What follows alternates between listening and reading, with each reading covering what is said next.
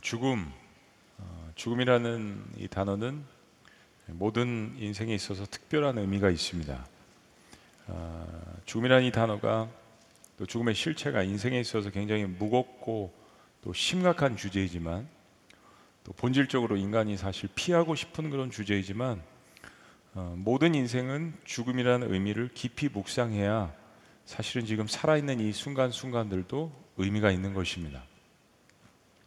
일제 강점기 어둠의 시대를 살아갔지만은 어, 내일에 대한 소망을 잃지 않고 살아갔던 우리가 사랑하는 윤동주 시인의 어, 유고작이죠. 하늘과 바람과 별과 시에 나오는 서시 우리 아, 아이들 교과서에도 잘 실려져 있는 이 서시에 그런 의미가 잘 담겨져 있는 것 같습니다. 첫 번째 시작부터 죽음에 대해서 언급하죠. 죽는 날까지 하늘을 우러러 죽는 날까지 하늘을 우러러 한 점 부끄러움이 없기를 또 삶에 대한 자기 반성, 어, 자기 묵상, 죽는 순간이 온다라는 것입니다. 그러나 부끄럽지 않게 살기를 원하는 마음, 잎새 이는 바람에도 나는 괴로워했다. 그래서 바람은 시련과 고난을 뜻하는 것이죠. 이 부분들이 중요합니다. 별을 노래하는 마음으로 모든 죽어가는 것을 사랑해야지. 다시 한번 죽음이란 단어가 등장합니다. 그리고 나한테 주어진 길을 걸어가야겠다. 오늘 밤에도 여전히 고난과 어려운 일제 압제의 그런 상황들을 이야기하면서 별이 그러나 꿈과 희망 아, 참이 마지막 문장이 노벨 문학상감이죠. 별이 바람에 스치운다. 나라를 빼앗긴 시인의 절망적 상황이 모든 죽어가는 것들이라고 표현되어 있습니다. 근데 그런 모든 것 또한 사랑하며 오늘 나한테 주어진 일에 최선을 다해서 살아가겠다는 윤동주 시인의 그 의지가 담겨져 있습니다. 죽음, 고난, 민족적 상황, 그러나 그 상황 가운데서도 최선을 다해서 살아가겠다는 그 의지. 윤동주 시인은 기독교인이었죠. 저는 그것이 창조주 하나님을 믿는 윤동주 시인의 삶과 죽음을 바라보는 신앙적 고백에서 기인한 것이라고 믿습니다. 요한복음 11장은 삶과 죽음에 관한 이야기입니다. 사실 이 이야기의 주인공은 나사로가 아니라 삶과 죽음이라는 이 단어를 실제로 경험하면서 살아가고 있는 인간을 바라보시는 하나님 아들에 관한 이야기입니다. 오늘 본문의 베단이라는 동네에 사는 나사로라는 사람이 병이 깊이 들어서 죽게 되었습니다. 나사로의 남매인 마리아와 마르다는 이 다급한 소식 때문에 사람을 보내서 예수님께 알립니다. 특별히 나사로의 누이 마리아는 앞으로 예수님의 발에 향유를 붓고 예수님께 그 사랑을 표현할 마리아입니다. 그러니까 순서적으로 보면 다음 장인 요한복음 12장에 사실 이 사건이 기록되어 있는데 바로 자신의 오라비 나사로를 살리신 것에 대한 감사함으로 그런 행동을 한 것이죠. 이미 사도 요한이 후대에 기록했기 때문에 이 모든 사건을 알기 때문에 거기에 대해 사실은 서, 설명을 하는 것입니다. 나사로의 다급한 소식을 전한 사람들은 예수님께 주님이 어, 사랑하시는 자가 병들었다라고 표현합니다. 5절 말씀도 이렇게 설명합니다. 우리 다 같이 한번 읽어보시죠. 시작. 예수께서 본래 마르다와 그 동생과 나사로를 사랑하시더니 그렇습니다. 사랑. 나사로와 그의 여형제들 마리아와 마르다 그리고 예수님은 아주 특별한 관계였습니다. 앞뒤 문맥에서 계속 사랑이라는 단어가 등장을 합니다. 오늘 예배를 드리시고 있는 여러분들은 하나님과 어떤 관계에 계십니까? 예수님과 어떤 관계에 계십니까? 하나님은 여러분의 삶에 대해서 여러분 존재에 대해서 어떻게 생각하십니까? 이거 너무 중요한 문제죠. 우리 뜬구름 잡는 예배를 하는 것이 아닙니다. 종교 의식의 이 의미를 사실 부여하는 게 아닙니다. 살아계신 하나님을 예배하는 거죠. 그럼 나와 지금 하나님과의 관계는 너무 중요한 것입니다. 예수님께서 아주 아끼시고 사랑하는 사람들이었다라는 것을 강조합니다. 근데 그렇게 예수님께서 사랑하시는 친구 나사로가 병들어서 죽게 되었다는 상황도 이야기합니다. 이 상황을 보면서 우리는 예수님께서 사랑하시는 사람들의 고통과 고난에 대해서 예수님이 보여주시는 태도는 어떤가라는 것도 우리가 볼 수 있죠. 예수님은 이 나사로의 상황에 대해서 이렇게 말씀하십니다. 자, 4절 말씀. 예수께서 들으시고 이르시되 이 병은 죽을 병이 아니라 다 같이 시작 하나님의 영광을 위함이요 하나님의 아들이 이로 말미암아 영광을 받게 하려 함이라 하시더라. 우리에게 근데 질문이 있습니다.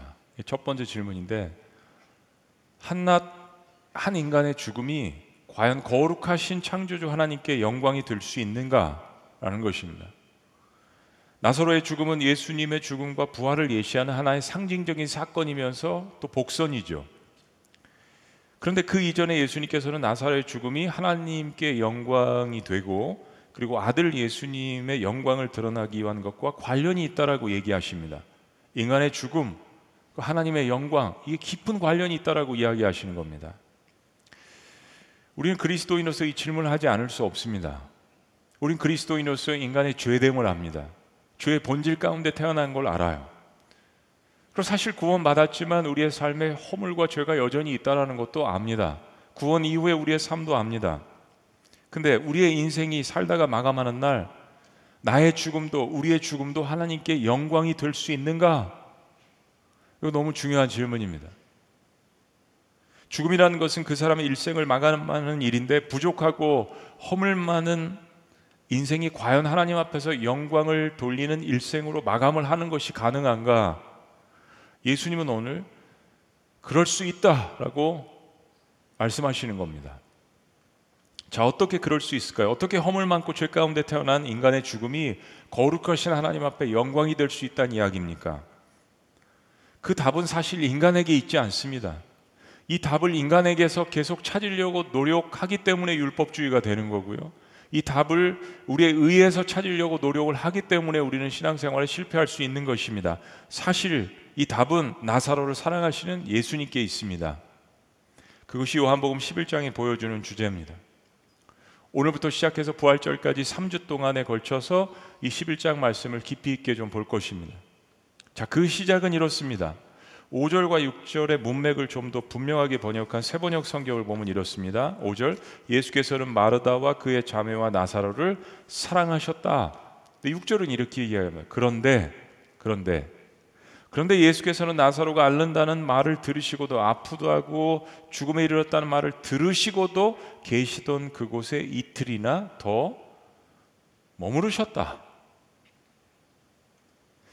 예수님은 나사로와 그의 자매들을 사랑하셨습니다. 그런데 나사로가 죽어간다는 소식을 전해 들으셨음에도 불구하고 주님 빨리 이곳에 와 주옵소서라는 소식을 들으셨음에도 불구하고 속히 나사로를 살리러 가지 않으셨습니다. 그래서 그런더란 표현을 쓴 거죠.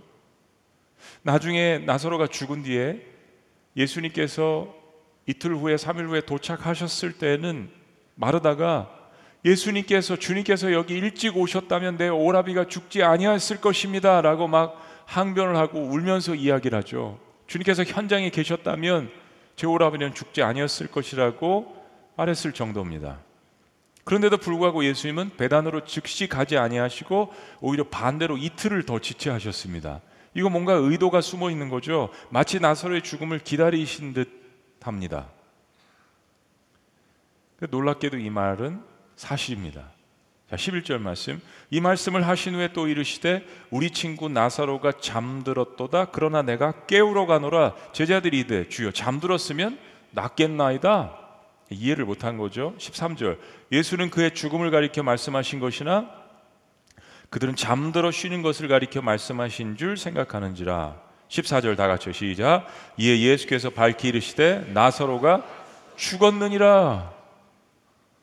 그렇습니다. 예수님은 나사로의 병이 기품도 아셨고 그리고 예수님을 사랑하는 마리아와 마르다 주변에 있는 사람들의 간절한 마음도 아셨습니다. 그리고 나사로가 곧 생명이 끊어질 것도 그의 운명도 아셨습니다.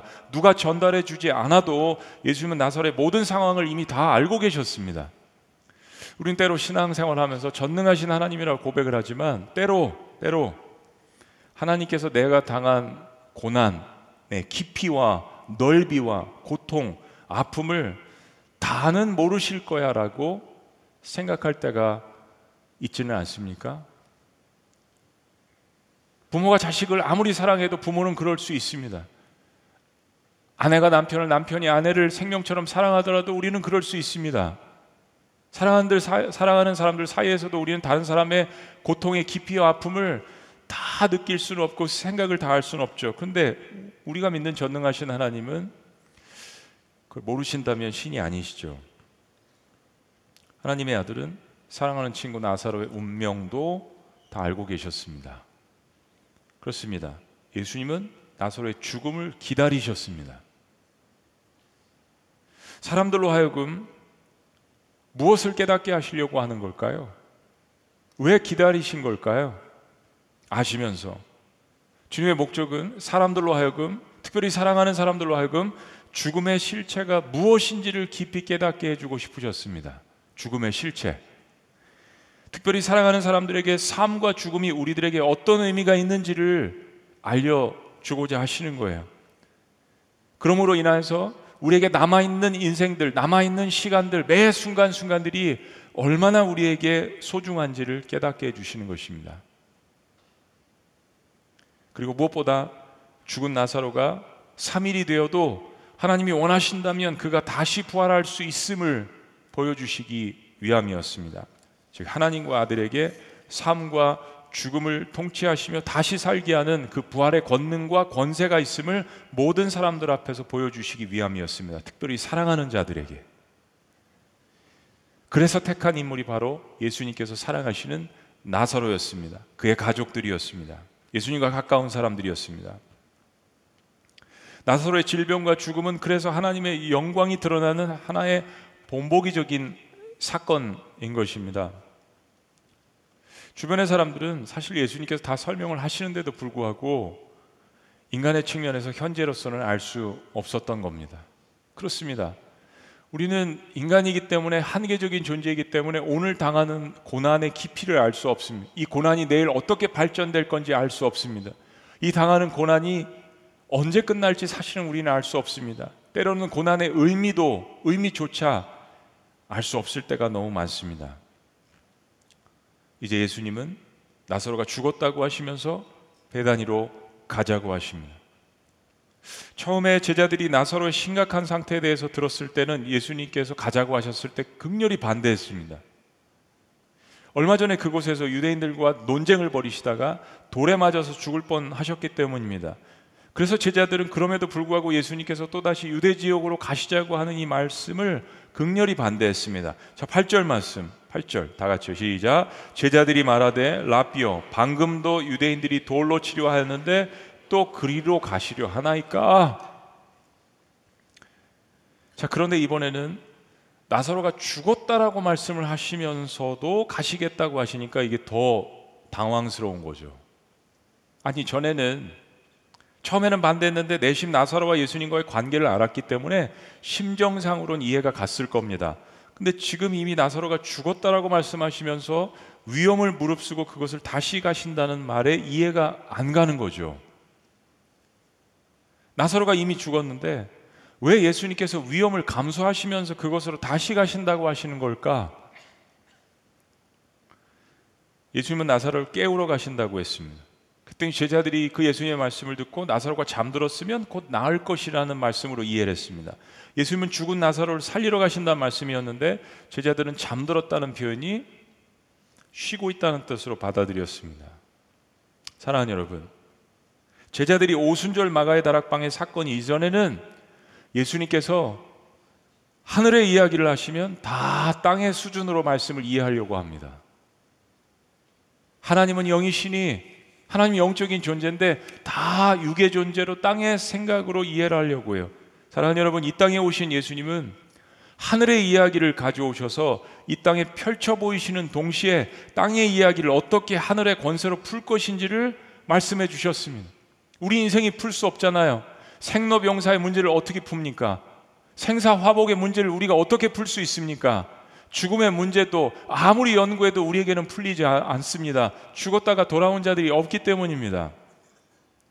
때문에 우리가 신앙생활 한다는 것은 그렇게 이 땅에 오신 예수님의 말씀을 믿음 안에서 듣고 이 땅에서 하늘의 말씀을 삶에 실천하는 일이 신앙생활입니다.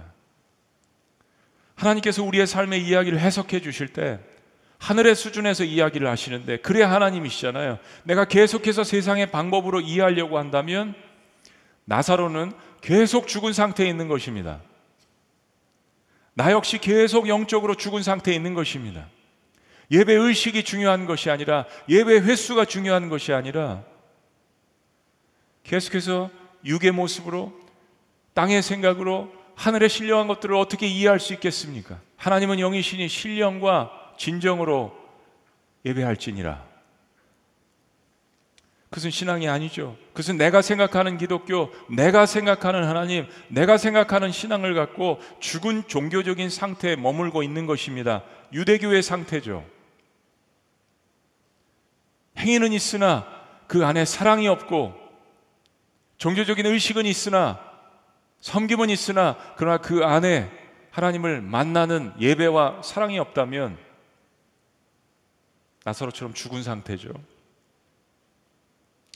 거기에는 부활이나 능력이나 변화나 성장이나 기쁨이나 하늘의 권세가 있을 수 없습니다. 바로 하나님께서 그런 무지함을 깨우시기 위해서 나사로를 택하신 것입니다. 그리고 아들 예수님을 보내신 것입니다.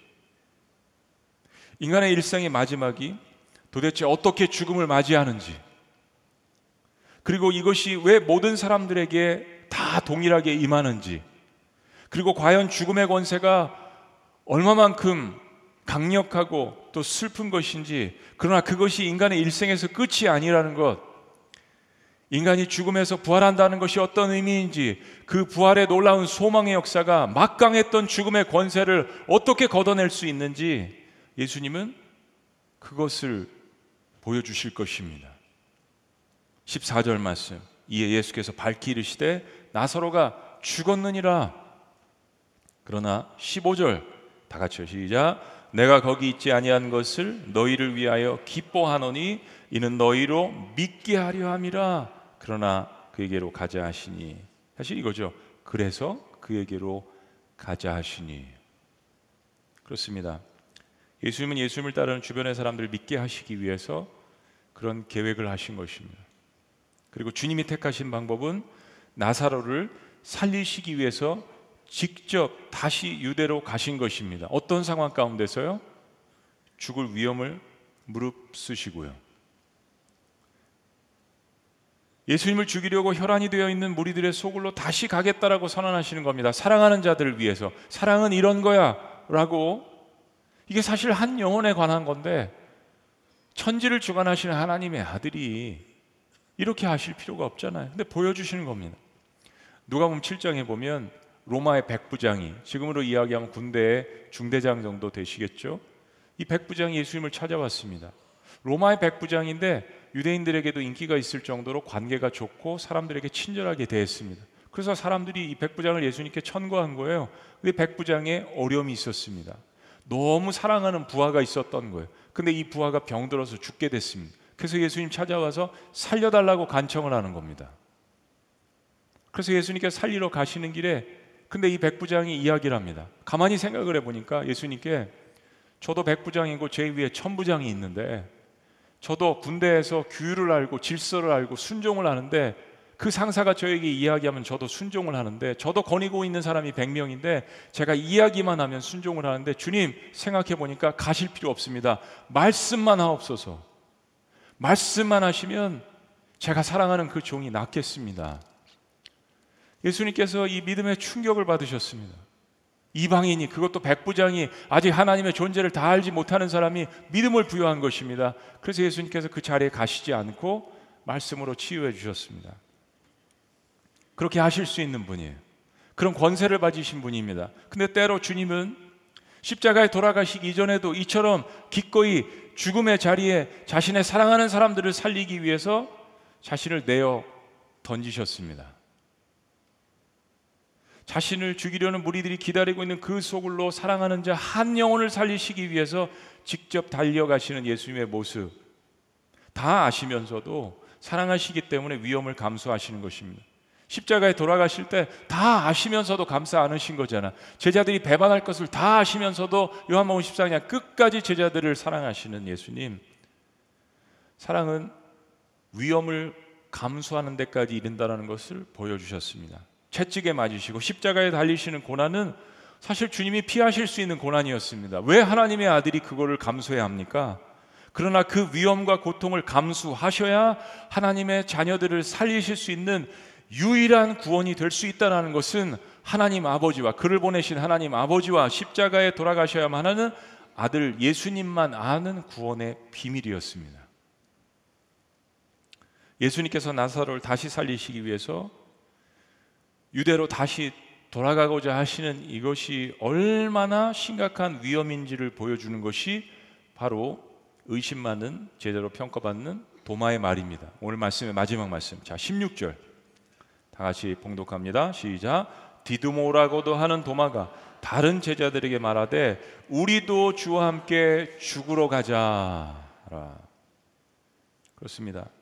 도마의 이 말은 유대에 들어가면 예수님과 함께 자신들도 미움을 받기 때문에 제자들이니까 죽을 수 있다라는 거 아니 죽는다라는 걸 안 겁니다. 그걸 표현하는 증거죠.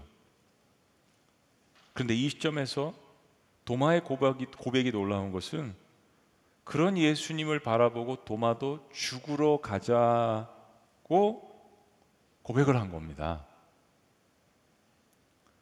제자들은 예수님과 나사로 가족들의 특별한 관계를 잘 알고 있었습니다. 비록 나사로가 죽었지만 나사로가 그의 나사로와 그의 가족들을 진심으로 사랑하시는 예수님께서 죽음을 무릅쓰시고 그 유대로 가고자 하시는 그 모습에 특별히 도마가 감동을 받은 것입니다. 사랑하는 여러분, 결국은 제자들은 예수님의 말씀대로 사자의 굴로 들어갑니다. 처음에 극렬히 반대했지만 주님의 말씀대로 사랑하는 나사로를 살리려고 이게 사실 대단한 게요.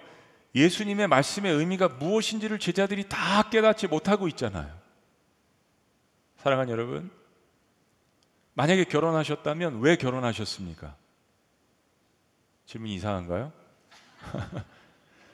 여러분, 다 아시고 결혼하셨나요? 아니시잖아요. 속은 부분도 있으시잖아요. 그러나 내가 평생을 바쳐서 사랑할 만큼 단서를 얻으셨기 때문에 그 사랑의 증거를 보셨기 때문에 다 상대방을 이해할 수 없지만 결혼의 헌신의 서약을 주님 앞에서 하신 거잖아요. 제자들은 다 몰랐어요. 예수님 말씀하셔도 엉뚱한 이야기 할 때가 너무 많습니다. 그리고 실제로 예수님께서 나사로를 살리실 것을 제대로 믿지도 않았습니다. 그런데도 간 거예요. 주님은 아셔서 가셨다고 하지만 제자들은 다 모르고 갔습니다. 요즘 나는 신이다 라는 이 프로그램을 통해서 JMS로 불리우는 정명석을 비롯해서 몇 이단들의 이야기가 충격적으로 폭로가 됐습니다. 알기는 알았지만 정말 그 정도일 줄이야 프로그램을 볼 수 없는 내용들이죠. 사회적인 파장이 만만치 않습니다. 그리고 이거 한국 사람들만 보는 게 아니라 이제 한국 프로그램들 넷플릭스를 통해서 번역되어서 전 세계로 가기 때문에 전 세계에 있는 사람들이 다 보고 있어요. 이게 창피한 일이기도 합니다. 근데 많은 사람들이 질문하는 공통점 가운데 하나가 이겁니다. 도대체 뭐가 도대체 뭐가 아쉬워서 그리고 도대체 어떤 것이 그렇게 말도 안 되는 난잡한 이단에 젊은 대학생들을 바보처럼 만들고 교주처럼 숭배하게 하는가? 적지 않은 답변들이 이런 것들입니다. 세상에 가슴 뛸 만한 일을 말해주지 않는데 이단들은 그런 일을 알려준다는 거예요. 우리 기독교가 회개하고 반성해야 한다는 것은 그런 이단들의 대부분이 기독교를 흉내내는 사이비 단체들이란 점입니다. 물론 기독교가 진리이기 때문에 그 진리를 흉내내는 카피하는 사이비와 이단들이 나오는 거죠. 뭐 이단이 이단을 카피하겠습니까? 진리가 있으니까 그걸 카피하는 거겠죠. 그러나 그런 말도 안 되는 이단의 포교에 넘어가는 상당수가 교회를 다니다가 실망해서 이단에 빠지게 되는 것입니다. 신천지가 왜 교회를 향해서 추수꾼이라고 이야기합니까? 여기 추수할 사람들이 많다는 거예요. 당연히 그들 스스로의 잘못도 있습니다. 그런데 매스컴의 보도를 보면 특별히 최고의 지성인들, 대학생들이거나 심지어 교수 그룹들과 의사와 변호사들도 있는데 그들의 고백이 교회를 다니면서 재미가 없었다라는 겁니다. 이거 세상의 재미를 이야기하는 게 아닙니다. 그럴 사람들 같으면 교회에 나오지도 않죠. 무슨 이야기냐면 교회가 제대로 된 헌신과 희생을 가르치지 않는다라는 것입니다. 목숨을 바쳐서 사랑할 만한 일들을 제대로 가르치지 않는다는 고백들을 들어보셨습니까? 젊은이들은 기성세대와 달리 인생에 목숨을 걸 만한 일들을 찾습니다. 그래서 청년 세대예요. 기성세대는요, 먹고 살기에 바쁘잖아. 애들 키우기에 바쁘잖아요. 그래서 기성세대입니다. 그런데 때로 다니던 교회가 인생에 가슴이 뛸 만한 일을 가르쳐 주지 않고 인생에 올인할 만한 비전을 선포해 주지 않아서 답답한데 이단들은 가보니까 목숨을 바쳐서 충성할 만한 일들을 이야기한다는 것입니다. 여러분 어떻게 생각하세요? 물론 이것은 영혼들을 속이고 그들의 삶을 갉아먹으려는 악마적인 속임수가 있는 거잖아요. 그럼에도 불구하고 교회에서 소망을 찾지 못한 수많은 젊은이들이 신종 이단들에 깊숙이 빠지고 있습니다. 대한민국에 50% 이상이 주일학교가 없습니다. 70% 이상이 청년 세대들이 없습니다. 이거 우리에게 잘못이 있는 거죠. 그런데 신종 이단들에게는 청년들이 몰려들고 있습니다. 무엇이 문제일까요? 지금 우리 시대에 사탄이 교회에게 던진 화두 최대의 유혹은 이런 것들입니다. 대충 예수님 믿어라. 적당하게 믿어라. 합리적으로만 믿어라. 사랑과 희생과 헌신은 필요 없다. 교회만 다니면 적당히 다니면 직분도 주고 그리고 축복받고 천국 갈 수 있다. 회개하지 않아도 구원받을 수 있다. 라는 복음의 물탄 희미한 선포 때문이 아닌지요. 여러분 우리 그리스도인들이 정신 차리라고 이런 프로그램이 나온 거 아니겠습니까? 한때 IS라고 알려진 이슬람 극단주의 무장 세력의 유럽과 미국의 젊은이들이 대거 참여를 했습니다. 이 너무 황당한 일이죠. 그런 젊은이들에게 왜 IS에 참여하냐고 인터뷰도 하고 막 그랬잖아요. 얼굴도 가리고. 근데 이구동성으로 답변한 공통점이 뭐였습니까? 그들이 멋있어 보인답니다. 그렇게 검은 옷을 입고 히잡을 들러싸고 총을 들고 머리에 띠를 두르고 내 일을 위해서 목숨 불사하겠다는 그 모습이 청년들에게 서구 청년들에게 멋있어 보였다는 이야기입니다. 그렇게 비도덕적이고 참혹한 장면들을 알면서도 젊은이들은 그렇게 인생의 목숨을 거는 모습이 멋있어 보였다고 이야기합니다. 물론 가서 후회하고 탈출하고 죽기도 하고 이미 때는 늦었지만요. 그리스도인들은 작은 일 하나에도 일이 일비하고 작은 일 가지고 다투고 너무나도 연약한 모습으로 세상과 다를 바 없이 살아가는데 이단들이나 IS는 자신들의 교주에게 인생과 목숨을 바치라고 하는데 거기에 올인합니다. 그것이 매력적이라고 하니 도대체 이게 무슨 상황입니까? 신천지가 30만 명을 넘습니다. 그 어려움을 당하고도 여전히 버젓이 자신들이 믿는 바를 선포합니다. 하나님의 교회라는 이단이 전국에 매물로 나온 교회 건물만 사들인 것 500개가 넘어섰습니다. 세상은 거짓된 일에도 목숨 걸고 위험을 감수하는데 우리 그리스도인들은 예수님의 복음을 전하기 위해서 위험을 감수하고 있습니까? 헌신에는 분명히 희생이 있다라는 것인데 우리는 안전한 방법으로 신앙생활하고 편안하게 예배하는 것이 축복이라고만 생각하고 있지는 않는가 하는 것입니다. 내가 이야기하는 사랑, 내가 믿고 있는 신앙에 헌신이 있는가? 과연 하나님께서 우리에게 주신 비전이 무엇인가? 주님을 사랑하는 우리가 우리의 일생을 바쳐서 해야 할 일은 무엇인가? 교회들에는 청년들이 가슴 뛸 만한 일이 있는가? 그들이 목숨을 바쳐서 따를 수 있는 성경적인 비전이 있는가? 무엇에 우리는 목소리를 높이고 무엇에 우리의 힘과 에너지를 투자해야 하는가? 라는 질문들을 이 세상의 충격의 한복판에서 우리는 들어야 합니다. 우리 예수님께서 오늘 그 답을 보여주십니다. 이거죠. 나와 함께 나의 사랑하는 친구 나사로를 살리러 가자. 세상의 권력도 아니고 시스템도 아니고 많이 모인 자리도 아니고 한 영혼을 위해서 하나님의 아들이 이 땅에 오신 거대한 하나님의 나라를 선포하시는 주님이 죽어간 한 영혼을 살리기 위해서 가십니다. 그의 앞에 다가올 십자가의 사건과 죽음을 감지하면서도 주님은 나사로를 살리러 가십니다. 이게 답이라고 말씀하시는 거예요. 그런 예수님을 보고 제자들은 우리도 함께 죽으러 가자. 라고 고백한 겁니다. 도마는 의심 많은 제자라는 사실 오명스러운 별명을 갖고 있지만요. 도마는 현실주의자였습니다. 예수님 십자가에 돌아가셨다 부활하셔서 그 몸을 보이실 때도 믿지 않아서 만져보라고 이야기. 그 몸을 만져보고 믿은 도마 그렇습니다. 그런데 지금 도마에게는 예수님의 이 고백이 현실이었습니다. 아니 지금 저기 가면 분명히 죽을 건데 그런데 가신다.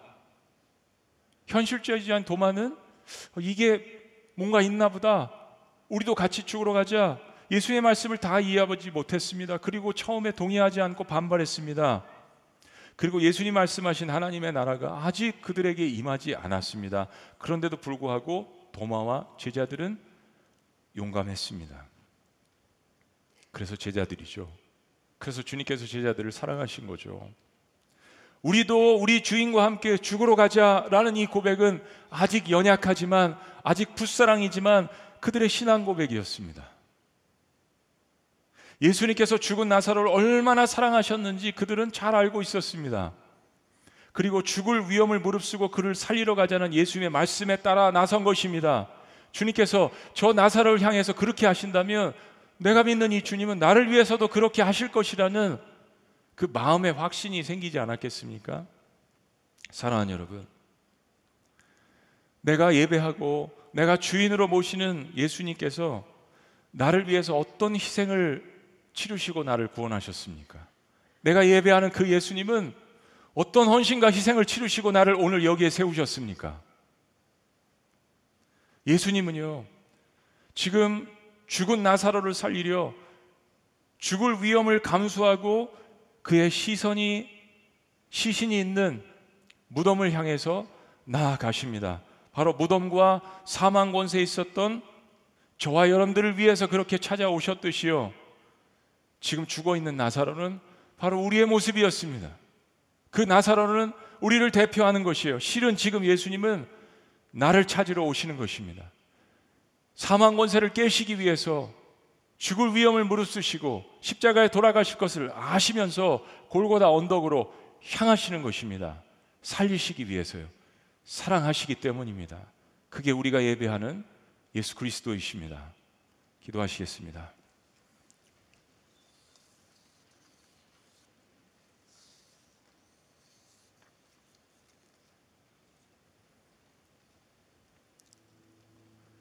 그렇습니다, 여러분. 오늘 말씀 묵상 가운데 주시는 첫 번째 질문은 나는 예수님과 어떤 관계인가? 라는 아주 단순한 질문입니다. 나사로도 마리아와 마르다도 예수님을 사랑했습니다. 그리고 예수님도 이 가족을 너무 사랑하셨어요. 참 아름다운 이야기입니다. 내가 지금 예배하고 신앙생활 하면서 난 예수님과 어떤 관계에 있는가? 근본적인 질문입니다. 내가 이단을 믿는 것도 아니고, 하찮은 사이비 종교를 믿는 것도 아니고, 그러면 나는 예수님께 기억되는 사람인가? 나는 예수님을 인생의 최우선 순위에 두는가? 사랑하는 여러분, 사랑하는 사람의 질병과 고난과 고통에 대한 예수님의 태도와 행동을 보시면 우리의 삶을 변화시키기에 충분합니다. 그게 복음의 핵심입니다. 우리 교회 공동체는 이 부분을 계속 강조하고 회복해야 합니다.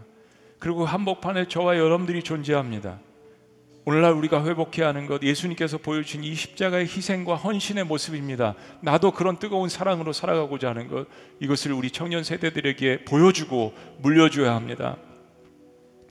살아계신 하나님 주님께서 이 땅에 세우신 기독교 공동체 그리고 이 세상도 주님의 그런 사랑과 희생 그런 용기를 보기를 원한다라는 것을 말씀해 주시며 우리에게 경종을 울려 주시고 다시 한번 우리의 마음 가운데 깨닫게 하신 것 감사합니다.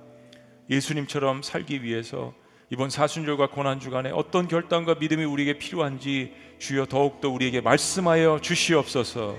우리에게 임하여 주시옵소서. 사랑하시기 위해서 십자가의 고난을 감수하신 나의 주인이신 예수님의 이름으로 기도합니다. 아멘. 우리 자리에서 다 같이 일어나시겠습니다. 우리 그런 마음으로 우리 주님 앞에 고백합니다. 우리 죄 위에 나의 죄 위에 죽으신 주 십자가 그 사랑 감사하네 날마다 주의 형상대로 변화되리라 십자가 나를 새롭게 하리 우리 고백합니다. 우리 죄 위에 죽으신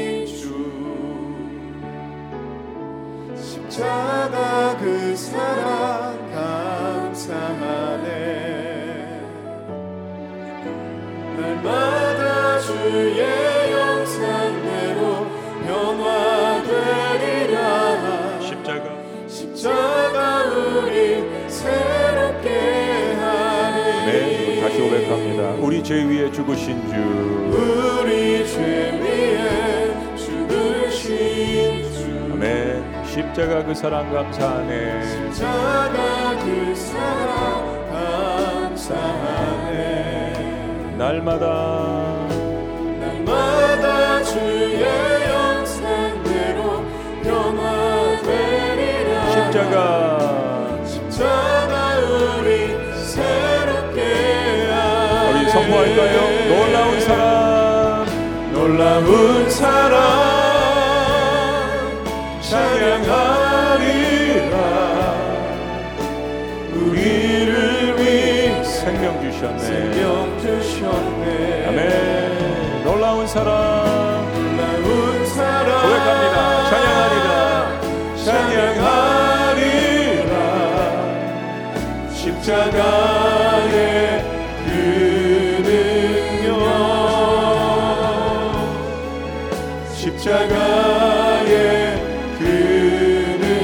다시 한번 믿음으로 선포합니다. 놀라운 사랑. 놀라운 사랑. 찬양하리라. 찬양하리라. 우리를 위해 생명 주셨네. 그렇습니다. 찬양하리라. 놀라운 사랑. 찬양하리라. 십자가의